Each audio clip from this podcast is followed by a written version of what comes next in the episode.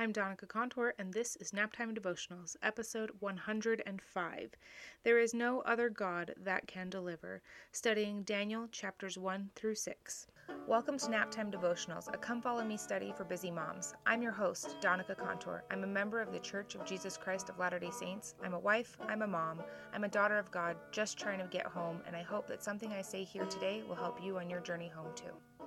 Okay, let's see how fast I can do this before my four year old notices that I'm in here. This is his most favoriteest place in the world. So I've noticed lately that if I'm in here, he is quick, quick, quick to follow. Um, so sorry if that's making a bunch of noise. My mic was showing me that it wasn't registering, but hopefully it should be okay now. All right. So if all three of us, you know, me and the two of you that actually listen slash watch this, um, if we were all in a room together I would say, by show of hands, who has ever heard the phrase, when in Rome, do as the Romans do? And I feel like I can pretty safely say that all three of us would raise our hands, right? There'd be three hands up.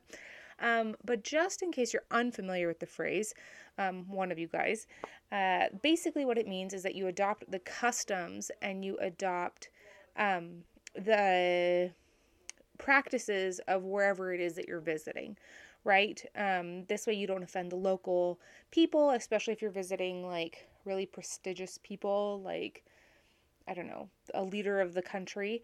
Um, and for the most part, I feel like this advice is pretty sound, right? When in the Mediterranean, take the siesta. When in Spain, throw the tomato. When in Bosnia, scramble the egg.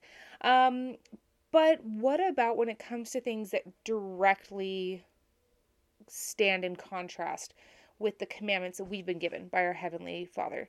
Um, so, Daniel is an excellent example of how to be surrounded by a unfamiliar people, an unfamiliar culture, unfamiliar traditions, and then this pressure to conform to these people and traditions and culture, but still remain true to your standards and covenants. And we see this um, a lot in Daniel chapter 1, specifically verses 4 through 17. Um, and I won't go over it because I feel like we're all really familiar with Dan- Daniel's story. But um, one thing that I just kind of want to leave to, to with leave with you today. Today's a quick one. Is sometimes it can feel like we're not in God's kingdom, so to speak, right? This idea that like you know, we're not in Kansas anymore, Toto.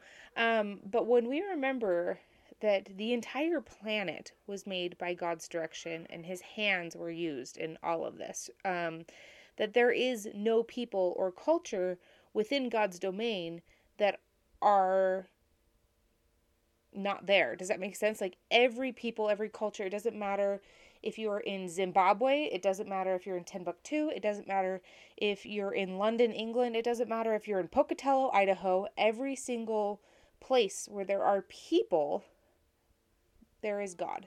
Um, maybe they don't respect him, maybe they don't um, worship him in the same way we do, but they are still his children. We're still in his jurisdiction.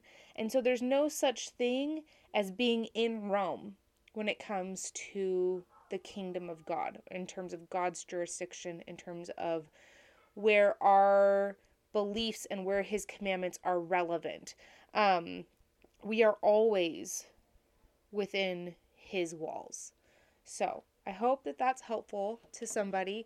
Um, hopefully that that worked because my computer was doing all kinds of crazy things while I was talking. So fingers crossed, and I will talk to you next week.